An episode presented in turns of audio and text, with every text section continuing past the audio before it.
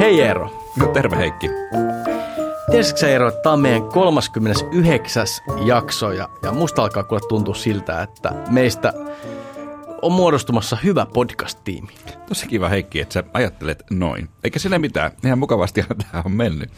Mutta mistä nyt moinen oman hännän nosto? No, mä oon ehkä miettinyt viime aikoina joitain tämmöisiä ikonisia tiimejä, siis sellaisia tiimejä, jotka muistetaan juuri niin kuin tiimeinä. Ja mua esimerkiksi kosketti se tieto, että kun Paksukainen kuoli, niin Ohukainen jatkoi yhteisten sketsien kirjoittamista kuolemansa asti. Eli sä haluat nyt siis rinnastaa meidät Oliver Hardy ja Stan Laureliin? No juuri niihin. Mm-hmm. Mutta siis tämä tarina on muuten tosi. Luuleeko sä Eero, että jos jommasta kummasta niin kuin aika jättää, niin toinen kuitenkin jatkaa podcastin tekoa? No se on ehkä vähän aikaista sanoa, mutta mun mielestä ehkä kiinnostavampaa olisi tietää, että kumpi meistä on Huuhkainen ja kumpi Paksukainen. Ai niin kuin näin niin kuin ruumiin muodolta. No niin, ja olihan niillä erilaiset luonteetkin. Ja... Niin no, me ollaan pyydetty meidän kuulijoilta palautetta, niin ehkä tämä on yksi sellainen asia, mistä voidaan kuulijoilta pyytää palautetta. Että kumpi meistä on Paksukainen? No joo, ehkä joo. Hyvä idea. No kumpi sä haluisit olla, Huuhkainen vai Paksukainen? En mä tiedä. Ne molemmilla oli omat lahjansa kyllä. Oli. Vaikea sanoa kyllä, että kumpi haluaisi niin. Olla. Mutta no mehän jätettiin nyt tässä päätös tosiaan kuulijoille. Mm. Jos mennään näihin ikonisiin tiimeihin, mitä tuossa niin. puhuit, niin mitä sulla oikein nyt oli mielessä? Ei varmaan mitään ikonisempaa kuin vuoden 95 lätkä maajoukkue. No et voi olla tosissaan. Älä vitsaile vakavilla asioilla. No en tietenkään. No mitäs muuta? Huuhkajat 21. No joo. Ja Nokian kultakauden johtoryhmä ehkä. Mm. Neuvostoliiton punakone. Niin. Ihan hyviä ehdokkaita nämä kaikki, mutta kyllä mulla on mielessä yksi joukkue, joka peittää kaikki muut. Okei. No, anna kuulua. No ajattelen nyt, maailman ihmisistä lähes 1/3 on kristittyjä. Ja jos pitäisi yksi unelmajoukkue nostaa jalustalle, niin olisihan se ilman muuta opetuslapset. Siis heille Jeesus antoi kuoleman jälkeen tehtävä mennä ja tehdä kaikki kansat opetuslapsiksi. Ja kyllä täytyy sanoa, että vaikka onhan tässä tekemistä vielä, niin aika hyvä alku tämä Dream Team, tämä homma sai. No ihan totta. Vaikka eihän se nyt ihan täydellinen Dream Team ollut. Että niin. Alun perin joukkueessa oli tosiaan 12 jäsentä, mutta tuossa vaiheessa yksi oli päätynyt itse murhaan. Niin no hyvä huomio, mutta siis tänään me jutellaan Eeron kanssa tästä Jeesuksen opetuslasten joukosta eli apostoleista ja kysytään, että mitä heille oikeastaan tapahtui ja minne päin maailmaa he päätyy. Mm-hmm. No yhden heistä, eli Juudaksen kohtalo Eero ehti jo tuossa heti paljastaa, eli hän kuoli oman käden kautta Jerusalemissa, mutta muu joukko hajaantuki lopulta isommalle alueelle. Osasta me tiedetään enemmän ja toisesta vähemmän. Ja joidenkin vaiheet kerrotaan jo ihan Raamatun kautta. Ja osan kohdalla taas myöhemmät vaiheet, niin ne on oikeastaan täysin ihan perimätiedon varassa.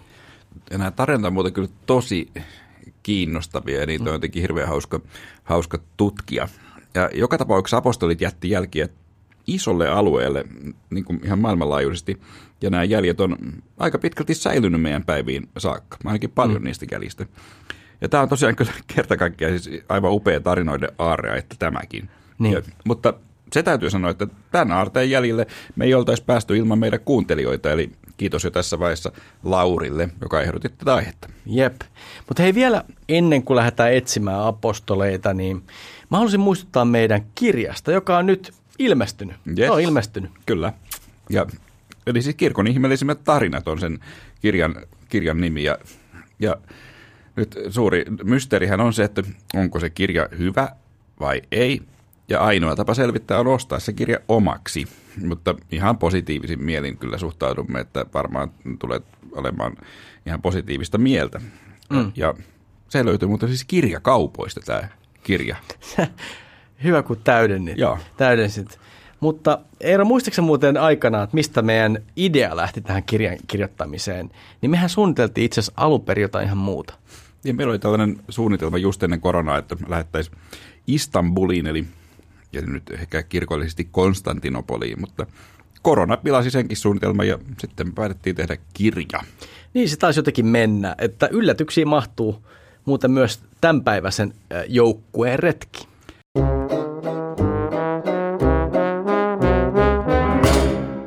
Tänään on siis käsittelyssä apostolien viimeiset retket, eli mitä heidän viimeisistä hetkistä ja paikoista tiedetään. 12 henkilöä on paljon yhteen jaksoon, joten poimitaan sieltä tarkempaan käsittelyyn vain muutama. Yhden kohtalo eli Juudaksen kohtalo tuli jo kerrottu tuossa alussa, mutta kenen tai keiden kohtalo Meero sitten otetaan seuraavaksi? No ehkä pitää vielä sen verran tarkentaa, että apostoleillahan tarkoitetaan myös yleisemmällä tasolla ensimmäisen kristityn sukupolven johtavaa ryhmää, mutta nyt tässä me tarkoitetaan tässä jaksossa vaan just niitä 12 opetuslasta, jotka on Markuksen ja Matteuksen evankeliumeissa lueteltu. Siis niitä, jotka meille on opetettu pyhäkoulussa. No siinä tapauksessa kerropa nyt Heikki, kun olet siis koulussa nämä nimet opetellut, niin mitkä oli ne opetuslasten nimestä? Niin, no koulu, se on pyhäkoulu. Niin. No ei nyt se jotenkin suolata, mutta mä osaan ne kyllä kaupan hyllytä, mutta mä tarvitsen siihen lauluun avuksi, koska tämä on podcast, niin mä pyydän, Eero, heitän pallon takaisin ja mä pyydän sua listaamaan ne. Mä en kyllä ihan ymmärtänyt, että se on lauluveruketta, mutta tässä nyt siis on. Eli Pietari. Mä olin ensimmäinen, sitten Pietarin veli Andreas. Sepedeuksen pojat on helppo muistaa, ne oli Jaakob ja Johannes. Filippus, Bartolomeus, sitten oli epäilevä Tuomas, Matteus. Sitten oli toinen Jaakob, eli Jaakob Alfeuksen poika.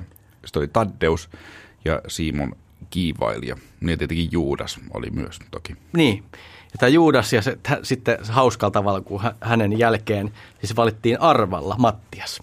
Just näin, mutta Heikki, mun pitää kyllä sanoa, että mä itse en siis tunne enkä muista mitään laulua noista apostoleista, ja nyt kun minä jouduin tämän työn tässä tekemään, niin olisi kyllä tosi kiva, Heikki, kuulla se laulu tähän väliin. No ei, siis se on väärä media, sä tiedät sen, mutta siis se laulu mehän menee silleen, että se menee niin, että 1, 2, 3, 4, yli 10, 12 miestä oli kanssa Jeesuksen, ja näin eteenpäin.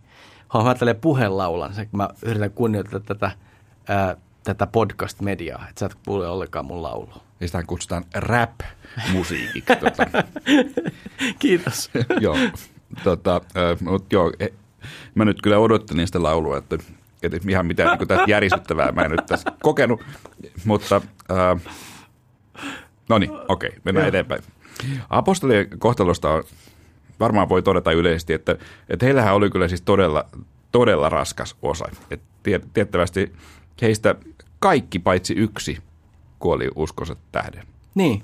Monessa tapauksessa kohtalo oli siis ristiinnaulitseminen, sama kuin Jeesuksella, niin myös ensimmäisellä apostolilla Pietarilla.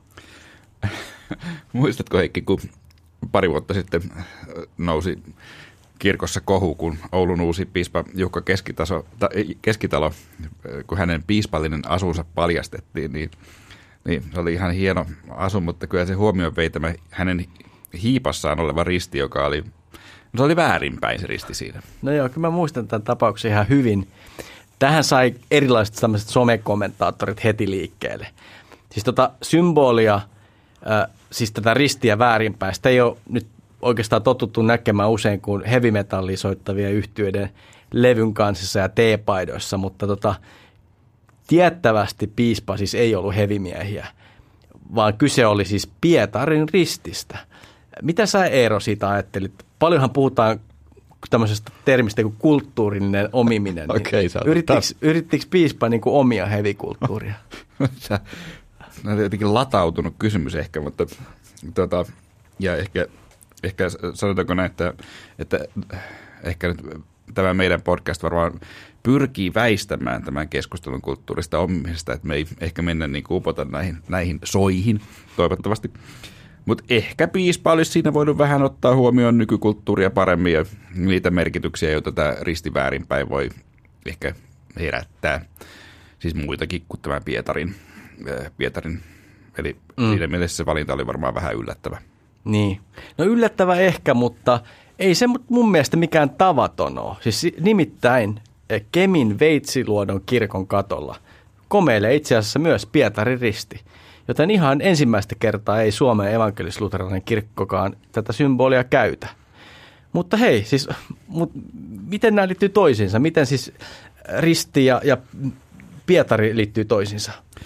No, Raamattu ei Pietarin viimeistä vaiheesta kerro kovin paljon, mutta perimätieto kertoo, että Pietari naulittiin ristille Roomassa pää alaspäin. Mm. Kerrotaan, että Pietari koki, että ei ole Jeesuksen arvoinen, ja joten ei ansainnut samaa kohtaloa kuin Jeesus, vaan vähän pahemman vielä. Niin. Se, että Pietari päätyi Roomaan, niin se ei ole millään tavalla niin kuin yhdentekevä asia. Katolinen kirkon paaveus perustuu sille ajatukselle, että Pietari oli Rooman ensimmäinen piispa ja näin paavi. Niin, ja siis hirveän tärkeää on myös se, että Pyhän Pietarin kirkko, eli koko katolisen kirkon pääpaikka Roomassa, on rakennettu sille paikalle, jolle uskottiin olemaan keisarin eron aikainen hautausmaa, ja jossa Pietari olisi ristiinnaulittu ja haudattu. Niin. Tämä perimätieto on ollut tosi vahvaa. Se on ollut niinkin vahvaa, että katolinen kirkko on suorittanut täällä kaivauksia, ja 1900-luvulla löysi sieltä tämmöisen hautamuistomerkin, jonka uskotaan vahvistavan tätä Pietarin perimätietoa. Eli siellä mainittiin, se oli semmoinen muistomerkki, jossa luki, että tämä on Pietarin hauta. Ja kyllä mä itsekin siihen uskon, että se on Pietarin hauta, mutta ei ole varmaan mikään uutinen, että tätäkin kaikkea on epäilty. Niin. Esimerkiksi on sanottu, että kristillinen seurakunta olisi ollut Roomassa jo ennen Pietaria. Sitten on sanottu myös, että Pietari ei edes koskaan olisi käynyt Roomassa. Ja epäilyihin kutsui myös tämä uskonpuhdistajamme Martin Luther, joka ehkä ei niin kuin suoraan sanonut, mutta vähän kierrellen ilmaisi tätä epäilystään. Niin, ehkä ei voida sanoa ainakaan, että Luther on jotenkin automaattisesti uskonut, koska hän kirjoitti siis näin, että on monia oppineita, jotka sanovat, että Pyhä Pietari ei käynyt lainkaan Roomassa. Sellaisia oppineita vastaan puolustautuminen saattaa olla paaville vaikeaa, silleen, että en mä nyt tässä mitään kritisoi, mutta siis, että tämän asian totuuden puolustaminen saattaa olla vaikeaa. Että kyllä, ehkä se vähän ainakin peitelysti tässä kritisoi. Ja Luther toki kirjoitti tämän tekstin elämänsä loppupuolella, ja voi ajatella, että siinä vaiheessa hänellä oli jo yksi toinenkin asia niin sanotusti hampaan kolossa, että olihan sitä varmasti ikäviä sanoja ja kirkon kirouksiakin vaihdettu puolia, jos toisin. Mm. Pietariin muuten liittyy tosi paljon tarinoita Roomassa. Yksi kiinnostava matkakohde on esimerkiksi San Pietro in Vincoli, eli Pietari kahleissa kirkko, jossa on esillä Pietarin kahleet. Siis onko ne oikeasti ne kahleet, niin siitä kiistellään. Niin, siinäkin. Mä oon käynyt siellä kirkossa. Siinä on tällainen, uskotaanhan se ihmeeseen, että kun mietittiin, että onko nämä Pietarin kahleet, niin siinä on tavallaan niin kahleet kahdessa osassa, ja ne olisi sitten sulautunut ihmeenomaisesti yhteen. Joo. Tällainen tarina siellä on. Sitten siellä on myös Michelangelon hieno Mooses-patsas. Joo. Ja ehkä Pietarista voi muuten sanoa myös, että Roomaan sijoittuu hauska tarina Pietarista, mikä on tällainen ikään kuin taikakisa. Joo. Simon Maguksen kanssa, mistä on hahmo, joka Raamatussakin mainitaan. Ja Pietarin teot kirjassa, joka ei siis sisälly Raamattuun, vaan on ehkä enemmän taas siis väritettyä perimätietoa. Eli siinä kuvaillaan just Pietarin ja Simon Maguksen välistä ihmekilpailua. Siinä sanotaan, että Simon sai pronssikäärmeen liikkumaan, kivipatsaat nauramaan ja itsensä kohoamaan ilmaan. Eli se pystyy levitoimaan. Kun taas Pietari paransi sairaan sanan avulla ja sai sokean näkemään. Ja lopulta siis kerrotaan, että Pietari voitti tämän skaban kilpailun. Sanotaan, että Pietari ja Paavali rukoili Jumalaa lopettamaan Simonin temput, ja niin Simon rysähti keskelle levitoimisen. Ja rysähti maahan ja kuoli. Tämä on mielestäni yksi ihan hauskimpia kirkollisia tarinoita. Tämä. Niin. No hei, kun me mainittiin toi Pietarin erikoinen ristiinnaulitsemisen tapa, niin erikoinen se oli myös hänen veljellään Andreaksella. No oli kyllä. Andreas nimittäin ristiinnaulittiin X-asentoon. Eli taas vähän niin kuin rastin muotoiseen ristiin. Joo. Ja oikeastaan samasta syystä kuin Pietari, että hänkään ei halunnut matkia Jeesusta. Joo. Joissain kuvissa Andreas on sidottu ja joissain taas se on ristiinnaulittu. Mutta Andreas oli siis aika ehtiväinen saarnaaja. Raamattua tuoreimmissa lähteissä kerrotaan, että hän saarnasi Mustanmeren ympäristössä ja kulki pitkää Dnepr-jokea pitkin aina Kiovaan asti. Niin, mikä selittää siis sen, että Andreas on Ukrainan suojeluspyhimys. Mutta näillä Ukrainan retkillä hän ei kuollut. Joo ei. Se tapahtui Patrassa, joka on Kreikassa, Peloponnesoksen niemimaalla. Me ollaan muuten, Eero, mainittu varmaan jokaisessa podcastista Pietarin seuraaja, eli ollaan mainittu paavi, sana paavi tai ollaan mainittu joku paaveista. Eli joku näistä Pietarin seuraajista. Sen sijaan niin kuin Andreaksen seuraajat on jäänyt vähemmälle huomiolle. Mitä sä tarkoitat? Mä tarkoitan sillä sitä, että idän kirkossa Andreakselle on tosi hieno rooli ja kunnianimi. Häntä kutsutaan protokleettokseksi, eli ensiksi kutsutuksi. Se on kyllä hieno nimi. Siis varmaan muuten puhut ortodoksista kirkosta. Ortodoksista kirkosta, joo. Mutta eikö Pietari ollut kuitenkin ensimmäinen, eikä Andreas? Niin, no siis Johanneksen evankeliumin mukaan Andreas oli Johannes kastajan opetuslapsi, joka Jeesuksen kasteen jälkeen tunnisti Messia ensimmäiseksi. Kun Johannes kastaja lausui nämä hienot sanat, katso Jumalan karitsa, niin Andreas oli yksi kahdesta Johannes kastajan opetuslapsesta, joka lähti seuraamaan Jeesusta.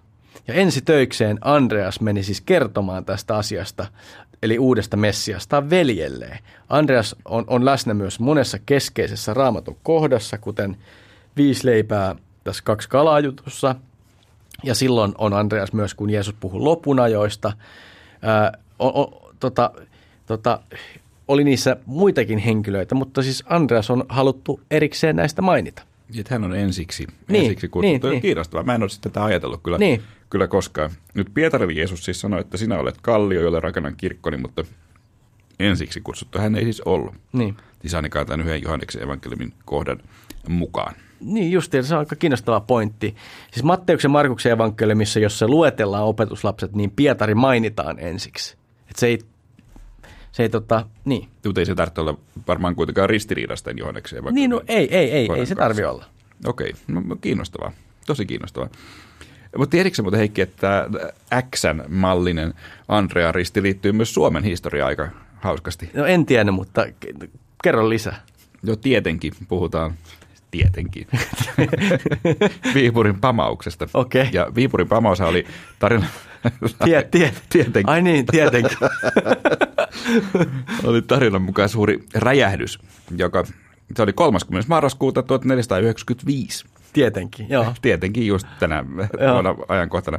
Käänsi Venäjän sotamäen karkumatkalle just kun ne sotajoukot oli valloittamaisillaan Viipurin. Okei, mä sain kiinni tästä. Viipurin puolustusta johti Knut Posse. Se oli aikaan saanut valtavan pamauksen jonkinlaisella siis tämmöisellä räjähdysaineella. Ja räjäytyksen olisi liittynyt valoilmiö, siis joka muistutti Pyhän Andrean ristiä, eli tätä X-kirjainta. Eli voidaan tässä sanoa, että Andreas siis pelasti Viipurin. No kai, tämän tarinan, polveilevan tarinan perusteella voidaan sanoa, mutta ennen kuin me mennään eteenpäin, pitää Andreaksesta mainita se, että samalla tavoin kuin siis paavin katsotaan seuraavan Pietaria, Konstantinopolin patriarkka seuraa Andreasta. Tähän mä niin kuin myös tuossa aikaisemmin yritin viitata. Tämä on kyllä kanssa hirveän kiinnostava ja tärkeä tieto. No nyt kun just sanoitte, että meidän mainitaan paavi lähes joka jaksossa, niin eiköhän nyt tässä ekumenisessä hengessä voitaisiin kertoa, että kuka on nykyinen Konstantinopolin patriarkka. Niin, siis just näin. Ehkä toi nykyinen on vähän hassu sana, koska nykyinen on ollut nykyinen jo 30 vuotta. No se silti nykyinen. Niin, no joo, on se nykyinen, mutta se vuodesta siis 1991 lähtien Konstantinopolin, täällä on hieno tämä titteli, tämä on Konstantinopolin ja Uuden Rooman arkkipiispa ja ekumeninen patriarkka. Kuten tapana on sanoa, tämä koko titteli on toiminut patriarkka nimeltä Bartolomeus. Joo, mutta niin kuin puhutaan Bartolomeuksesta pikkasen vielä, mutta mä ehkä jään kiinni tähän nykyinen sanaan, että sehän on sellainen sana, mitä kannattaa vähän miettiä, että missä yhteyksessä käyttää, jos vaikka esittelee vaimonsa, että tässä mun nykyinen vaimoni, niin se ei tavallaan Vaikka ihan positiivinen juttu sekin, että on nykyinen, mutta niin, sitä ei kannata se käyttää. Niin, se ei ole siinä yhteydessä ehkä sopiva ja näin. Mm. Ihan hyvä pointti tästä näin. Mutta vaimoista, jos mennään nyt sinne oikeasti Bartolomeukseen, niin saadaan, eli hyvä, apostoli Bartolomeus. Niin, saadaan hyvä aasisilta tästä, joo, tässä patriarkka Bartolomeuksesta apostoliin samannimiseen, niin minne hän päätyi? No joo, Bartolomeus päätyi Armeniaan. Hänen kauheasta lopustaan voi todistaa vaikka matkalla Turkuun. No tähän nyt sitten hänen matkansa olivat ihmeellisempiä kuin varmaan moni tiesi, jos sillä Turun tiellä. Niin. Mutta siis matkalla Turkuun, joo, niin siinä ennen Saloa on Saloon liitetty kunta, jonka nimi on Pertteli, jonka nimi tulee siis apostoli Bartolomeuksesta. Niin, siis tämä kuntaliitos oli se kauhea kohtalo vai? Ei. Onhan se monelle tragedia. No niin, varmaan pitää kysyä pertteliläisiltä. Ainakin kuntapäättäjille, ellei muille. Mutta siis, mutta siis kunnan vaakunassa on siis komeilee Bartolomeus, jolla on toisessa kädessä raamattu ja toisessa kädessä nylkemisveitsi. Okei. No, arvaankin jotenkin verisen lopun. Siis perimätiedon mukaan myös Bartolomeus ristinnaulittiin ja tiettävästi hänkin myös väärinpäin. Joidenkin kertomusten mukaan hänet lisäksi nyljettiin ja siitä tämä siis veitsi. Tämä jotenkin kuulostaa niin kamalalta, että tätä ei jotenkin tahdo edes ymmärtää, järki käsittää. On jo jotain kyllä hirveän hauskaa siinä vaakunassa, että hänellä on itsellään sen nylkemisveitsi kädessään. Että näillä apostoleilla niissä kuvituksissa usein on nimenomaan, käytetään tätä logiikkaa. Mutta eikö siinä, siis siellä seudullahan on enemmänkin tämän tyyppistä, eikö siellä on myös ennen Pertteliä on Lohja? On. Ja tästä me ollaan puhuttu aiemmin, että siellähän taas vaakunassa on halsteri. Grillausväline, koska Laurentiushan tavallaan grillattiin kuoliaksi. Niin. Pyhä Laurentius. Joo, tästä me siis puhuttiin itse asiassa Graalinmaljan yhteydessä. Joo, nämä oli aika hurjia. Nyt tämä seuraavan kerran, kun ajat Turun tietä, niin tässä on vähän ajattelimista matkalle. Mutta hei, otetaan sitten apostoleista niin toinen veljespari käsittelyyn. Minne Sepedeuksen pojat päätyy? No heidän kohtalostaan kertoo apostolien teot. Niiden mukaan Jaakob oli ensimmäinen, joka kärsi marttyyrikuoleman. Aivan. Herodes Agrippa mestautti Jaakobin ja tämä tapahtui siis ilmeisesti Jerusalemissa. Nuorempi veli Johannes sen sijaan karkotettiin Patmoksen saarelle, jossa hänen kerrotaan just kirjoittaneen ilmestyskirjan. Niin, tämä on se yksi tarina. Siis ilmestyskirjan kirjoittajan henkilöllisyydestä on esitetty myös erilaisia käsityksiä. Mutta siis se joka väittää, että Johannes päätyi Patmokselle, niin jatkuu myös niin, että Patmokselle hän ei ainakaan kuollut. Sillä hänen hautansa on nykyisen Turkin alueella Efesossa ja hän kuoli myös tiettävästi hyvin iäkkäänä, eli hän kuoli luonnollisen kuoleman. Tämä on siis kiinnostavaa. Eli vihdoin löysimme apostoli, jota ei naulytty ristille ja todella siis kuoli ihan vanhuuteen tai sairauteen. Hyvin vanhana, joo. Joo. Me muuten käsitellään hyvin pian myös taivasta tänä syksynä, joten tullaan palaamaan myös tähän ilmestyskirjaan, koska sieltähän saadaan paljon tietoa tai kuvauksia siitä, että minkälainen taivas voi olla. Mutta yksi asia on muuten kummallinen, mitä mä tässä jäin miettimään. No kerro mikä? No koska mä oon siis vieraillut Espanjassa, Santiago de Compostelassa ja tämän Jaakob vanhemman just, joo, joka sanottiin, että Sepedeus. Niin, joo, kuoli Jerusalemissa, niin hänen hautansa on kuitenkin tuolla siis Galisiassa eli Espanjassa. Niin miten tämä nyt oikein on mahdollista, että jos hänen päänsä katkaistiin Jerusalemissa? Niin, no siis ikivanhan espanjalaisen tradition mukaan Jaakobin ruumis kuljetettiin kuoleman jälkeen Santiago de Compostela. Niin se menee. Mm. Ja näin syntyikin yksi katolisen maailman tunnetuimmista pyhiinvaelluskohteista. Se on muuten upea se katedraali ja muutenkin hieno kaupunki. Mutta ajatus on kyllä myös se, että ennen kuolemaansa Jerusalemissa Jaakob olisi viettänyt paljon aikaa Espanjassa ja evankeliunut siellä. siellä ihmisiä, että se tavallaan perustelee. Että niin, juuri näin. Ja siis se täytyy sanoa, että haudan siirtäminen ei ollut mitenkään tavatonta, siis muussa kuin, niin kuin relikkimielessäkään. Jaakobin hauta muuten löydettiin ihmeen kautta vasta vuonna 813, jolloin erakkomunkki nimeltä Pelaio näki kaukaisuudessa valoja, joita lähti sitten seuraamaan. Joo, ensin hän paastos 3 päivää ja sitten hän ja hänen kumppaninsa löysi tällaista pöheiköstä hylätyn roomalaisen asumuksen ja siellä asumuksessa sieltä he löysivät marmorilaattoja, jotka he ikään kuin aukottomasti päättelivät Jaakobin haudaksi. Ja just tällä paikalla nykyisin tosiaan kohoaa tämä upea katedraali. Ja eikö niin, että sinnehän päätyy tämä Camino de Santiago -pyhiinvaellus? Just niin, just niin.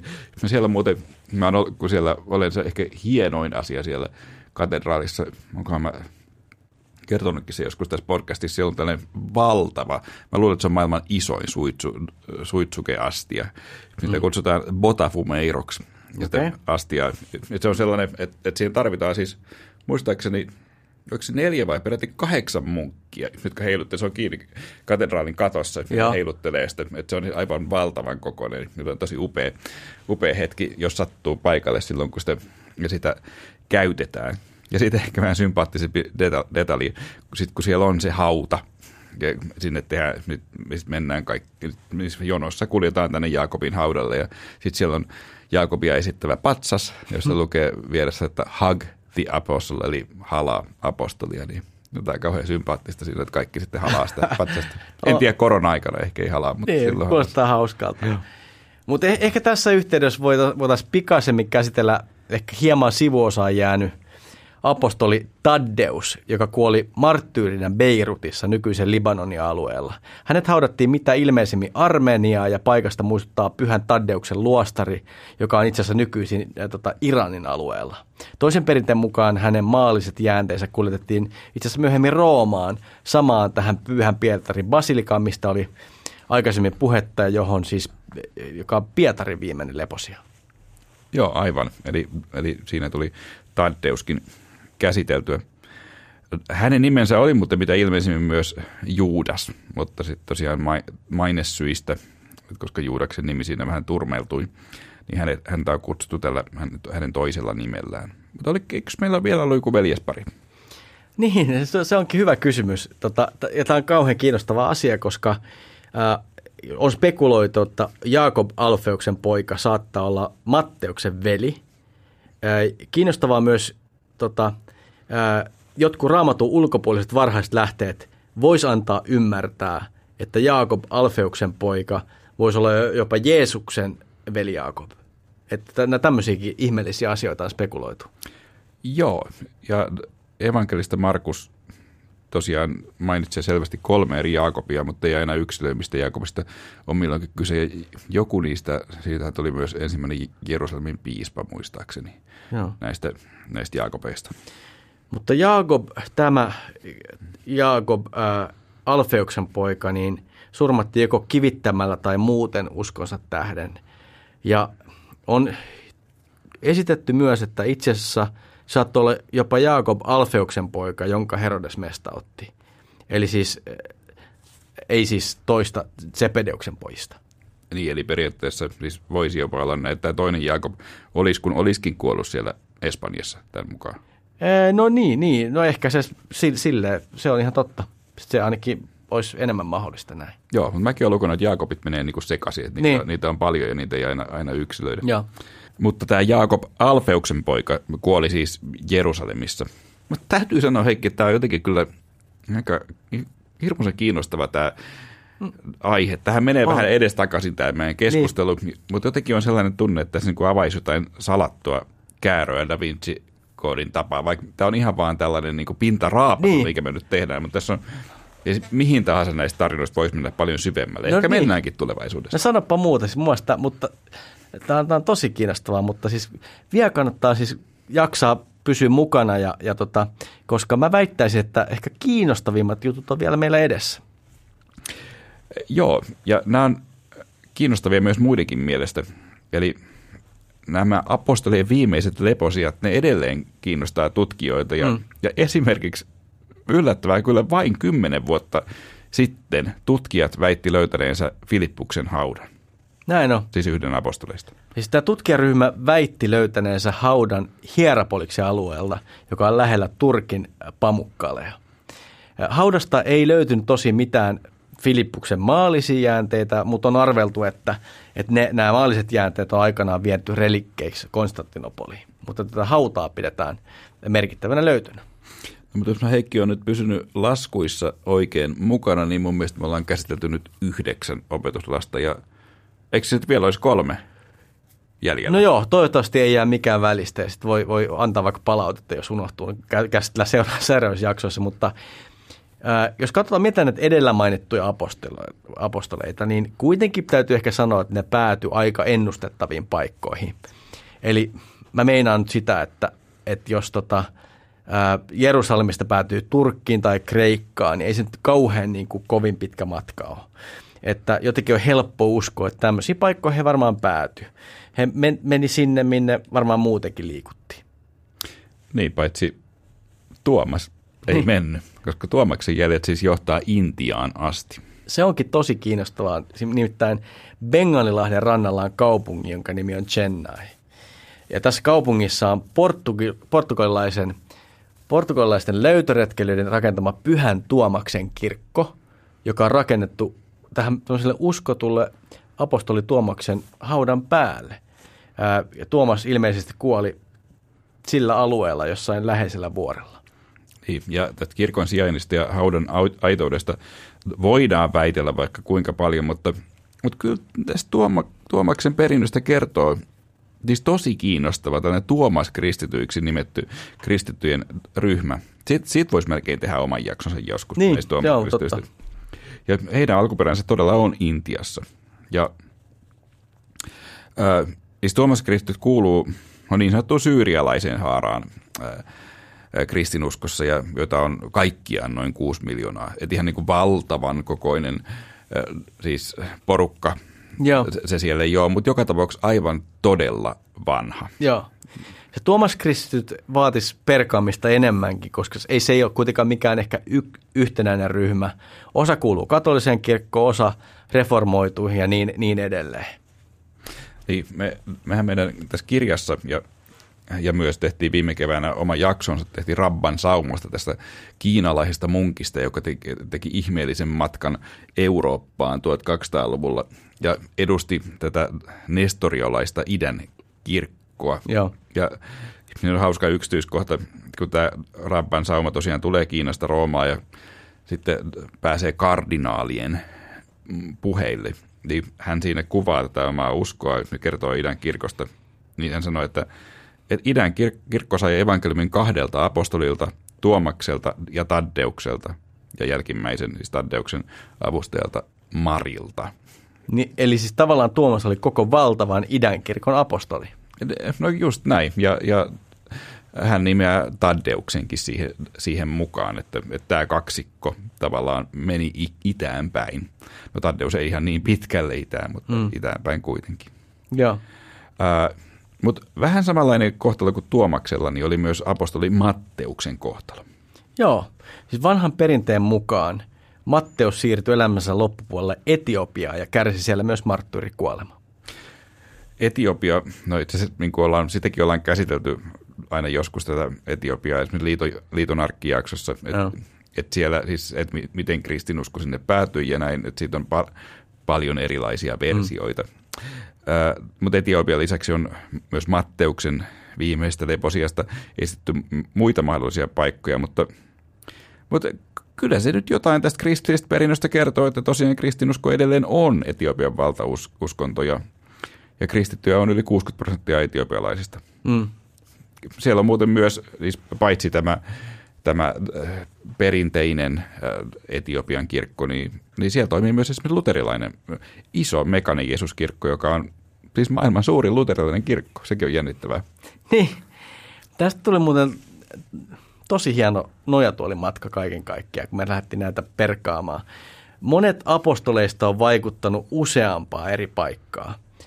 Ja osan niin kuin viimeisistä leposijasta ja vaiheesta on sen sijaan valtavasti erilaisia käsityksiä. Ja yksi näistä, joka just riittää annettavaa niin kuin monelle, niin on Simon Kiivailija, eli Simon kananäys. Niin, hänestä ei Raamatussa ihan hirveästi kerrota, mutta sitäkin enemmän kyllä legendoissa. Yksi muuten aika kiinnostava spekuloinnin aihe liittyy siihen, että olisiko tämä Simon kananeus ollut sulhanen Kaanan häissä, jossa Jeesus teki ensimmäisen julkisen ihmettä, mikä sekin on, mutta mun mielestä se on aina ihan hauskaa, että Jeesuksen ensimmäinen ihmetteko on veden muuttaminen viiniksi. Joo. Se on, tuon Simonin kerrotaan päätyneen Pohjois-Afrikkaan, Egyptiin tai Armeniaan. Ehkä kiinnostavin legenda liitetään kuitenkin Britanniaan, tai oikeastaan näitä tarinoita on kaksi. Joo, ensimmäisen tradition mukaan Simon Kiivailija kävi Britanniassa, pakeni sieltä sodanjaloista ja matkasi Persiaan. Joo. Toisen tradition mukaan Simon Kiivailija kärsi marttyyrikuoleman Britanniassa. Ja tähän liittyy siis se ajatus, että hän olisi mennyt Britannian Joosef Arimatialaisen kanssa saarnaamaan Rooman valtakunnan alla oleville briteille. Niin, toi on kyllä valitettavan tyypillinen kohtalo apostoloille, eli mennään saarnaamaan ja kärsitään marttyyrikuolema. Mutta näin ollen tämä kohtalo oli myös kohtas Simon Kiivailija, joka tämän tarinan mukaan naulittiin ristille Kaistorissa, Lincolnshireissa. Ja tämä Kaistor siis viittaa tämmöiseen roomalaiseen linnoitukseen tämän nimen puolesta. Eli se on periaatteessa ihan mahdollista, että sinne mentiin. Okei. Joo, ja niin kuin puhuttiin näistä kaikista nylkemisvälineistä ja muista, jotka on kädessä, niin joissain taidetteoksissa Simon on kuvattu sahan kanssa. Mm. Ja siis siitä syystä, että erään tradition mukaan hänet vielä sahattiin kahtia tässä, eikä mitenkään niin kuin taikatemppumaisesti, vaan oikeasti. Mm. Mutta pysäytetään yhteen juttuun, siis Joosef Arimatialainen. Eli kerrotaan vielä, kuka hän oli. Joo, se tuli tässä vähän yllättäen. Me taidettiin mainita se meidän Kraalinmalja-jaksossa. Siinä mainittiin, mutta siis Joosef Arimatialainen oli siis se rikas juutalainen ja juutalaisen korkeimman neuvoston jäsen, joka tarjosi oman hautansa Jeesukselle ja joka sitten myös hautasi Jeesuksen. Siitä muuten saisi kerrottua vaikka mitä. Ja hänen ansiotaan muuten on just ne legendat. Siitähän me kerrottiin, ne legendat, miten Kraalinmalja olisi aikanaan voinut päätyä Brittein saarille. Niin, hänen mukanaan. Ja se tässä kannattaa myös muistaa, että näinä aikoina Rooman valtakunta ulottui siis niin suurelle alueelle, että se oli omalta osaltaan auttamassa evankeliumin leviämistä. Että oli tavallaan helppo matkustaa valtakunnan sisällä. Just näin, että tätä taustaa vasten se ei ole niin tavatonta, että se olisi voinut sinne britteihin näin päätyä. Mutta hei, arvaa mitä, Eero. No kerro. Me saatiin kaikki 12 käsiteltyä. Kaikki siis yhden jakson sisältä. Toisaalta tuntuu niin jollain tavalla niin kuin saavutukselta, mutta ehkä jotenkin tuntuu myös tämmöiseltä tietyltä niin kuin pyhän häväistykseltä, koska tuntuu siltä, että apostolit, näähän olisi ilman muuta niin kuin jokainen ansainnut oman jakson tai oman trilogian peräti. Just niin, mutta mitähän me Heikki tästä oikein opittiin? Et jos mä nyt mietin, että sekin on aika jännä, että en mä ollut näitä apostoloja, että siis olin kyllä miettinyt joitakin, mutta tavallaan, että me näin, että oltaisiin mietitty, että minne jokainen meni. Niin kyllähän se oli jollain tavalla kiinnostavaa ja tavallaan just se, että miten niin kuin maantieteellisesti täysin eri suuntiin ne kaikki lähti. Ja mä oletan myös, että ihan varmasti oli näin, että se ei ole mitenkään sattumaa. No, varmasti ne lähti ihan niin kuin tarkoituksella, että okei, sä lähdet tonne, ja sä otat ton paikan, mä otan tämän, mä lähden tonne Intiaan. Aivan. Intiaan, että kyllä ne varmasti sen suunnitteli ja mietti näin. Niin, ja monessa meidän tarinassa me ollaan päätynyt tämmöisen ajatuksen, että ei savua ilman tulta. Että tämä on aika syvällisellä tavalla vaikuttanut monen paikan kulttuuriin, ja jotenkin tuntuu oudolta, että olisi syntynyt joku ajatus vaikka Ukrainan suojeluspyhimyksestä, jos sillä ei olisi mitään yhteyttä vaikka tämmöiseen apostoliin, joka mahdollisesti olisi siellä ollut. On, ja nyt Jeesus sanoi, että menkää ja tehkää kaikki kansat minun opetuslapsikseni. Niin. Ja sitten, että mitä tämä apostolien joukko tekee. Niin. okei, voidaan ajatella, että ei ole todisteita, että vaikka se Jaakob oli siellä Espanjassa. Niin. Ei varmaan nyt olekaan todisteita, eikä varmaan, että ole todisteita, että se Tuomas meni sinne Intiaan. Mm. Mutta kun me tiedetään, että tämä porukka muuttui niin voimakkaasti ja ne oli täysin ikään kuin tämä Jeesuksen ristiin kuolema ja se, että vielä näki Jeesuksen sen jälkeen, että tiedetään, että ne olivat täysin ikään kuin palavaa uskoa täynnä ja heille oltiin annettu tämä selvä käsky. Johon se mun mielestä tuntuu kauhean niin kuin uskottavalta ja jotenkin, että mitä muuta ne olisi tehnyt, ellei tätä. Niin, just näin. Mutta siis tämä oli hieno, toivottavasti aihe, mihin me ehkä palataan vielä jossain vaiheessa, tavalla tai toisella. Ehkä heitetään kuulijalle myös pallo tässä asiassa. Just niin. Mutta ehkä me voitaisiin vielä mainita siitä kirjasta. Aika monta kertaa ollaan kyllä mainittu, että älkää nyt pahastuko. Me ollaan vain niin innoissamme siitä meidän kirjasta. Näin, me ollaan näistä jaksoista innoissamme, mutta me ollaan innoissaan myös meidän kirjasta, joka ilmestyi, joka kantaa samaa nimeä kuin tämän podcast. Eli Kirkon ihmeellisimmät tarinat, ja se tuli ulos Kirjapajan kustantamana lokakuussa. Ja mitä voi sanoa muuta kuin, että käy hakemassa itsellesi oma kappale. Ja ehkä näin niin kuin nuorisokielellä voisi sanoa, että se on meidän mielestä vörtti. Niin, että ihan hintansa arvoinen. Sen muuten voi sanoa myös, että me ollaan 28. päivä, ollaan Helsingin kirjamessuilla torstaina kello 12. Meitä voi tulla sinne vaikka tapaamaan. Se olisi ihan hauska itse asiassa nähdä, jos... Kuulijoita. Niin, just niin. Sitä ei olla vielä aikaisemmin tehty. Mutta... Kirkon ihmeellisimmät tarinat podcastia voi kuunnella Radio Dayn aaloilla lauantai-iltaisin tai sitten kaikissa podcast-sovelluksissa, missä ikinä podcastia sitten kuunteletkin. Just niin. Moikka ja ensi kertaan.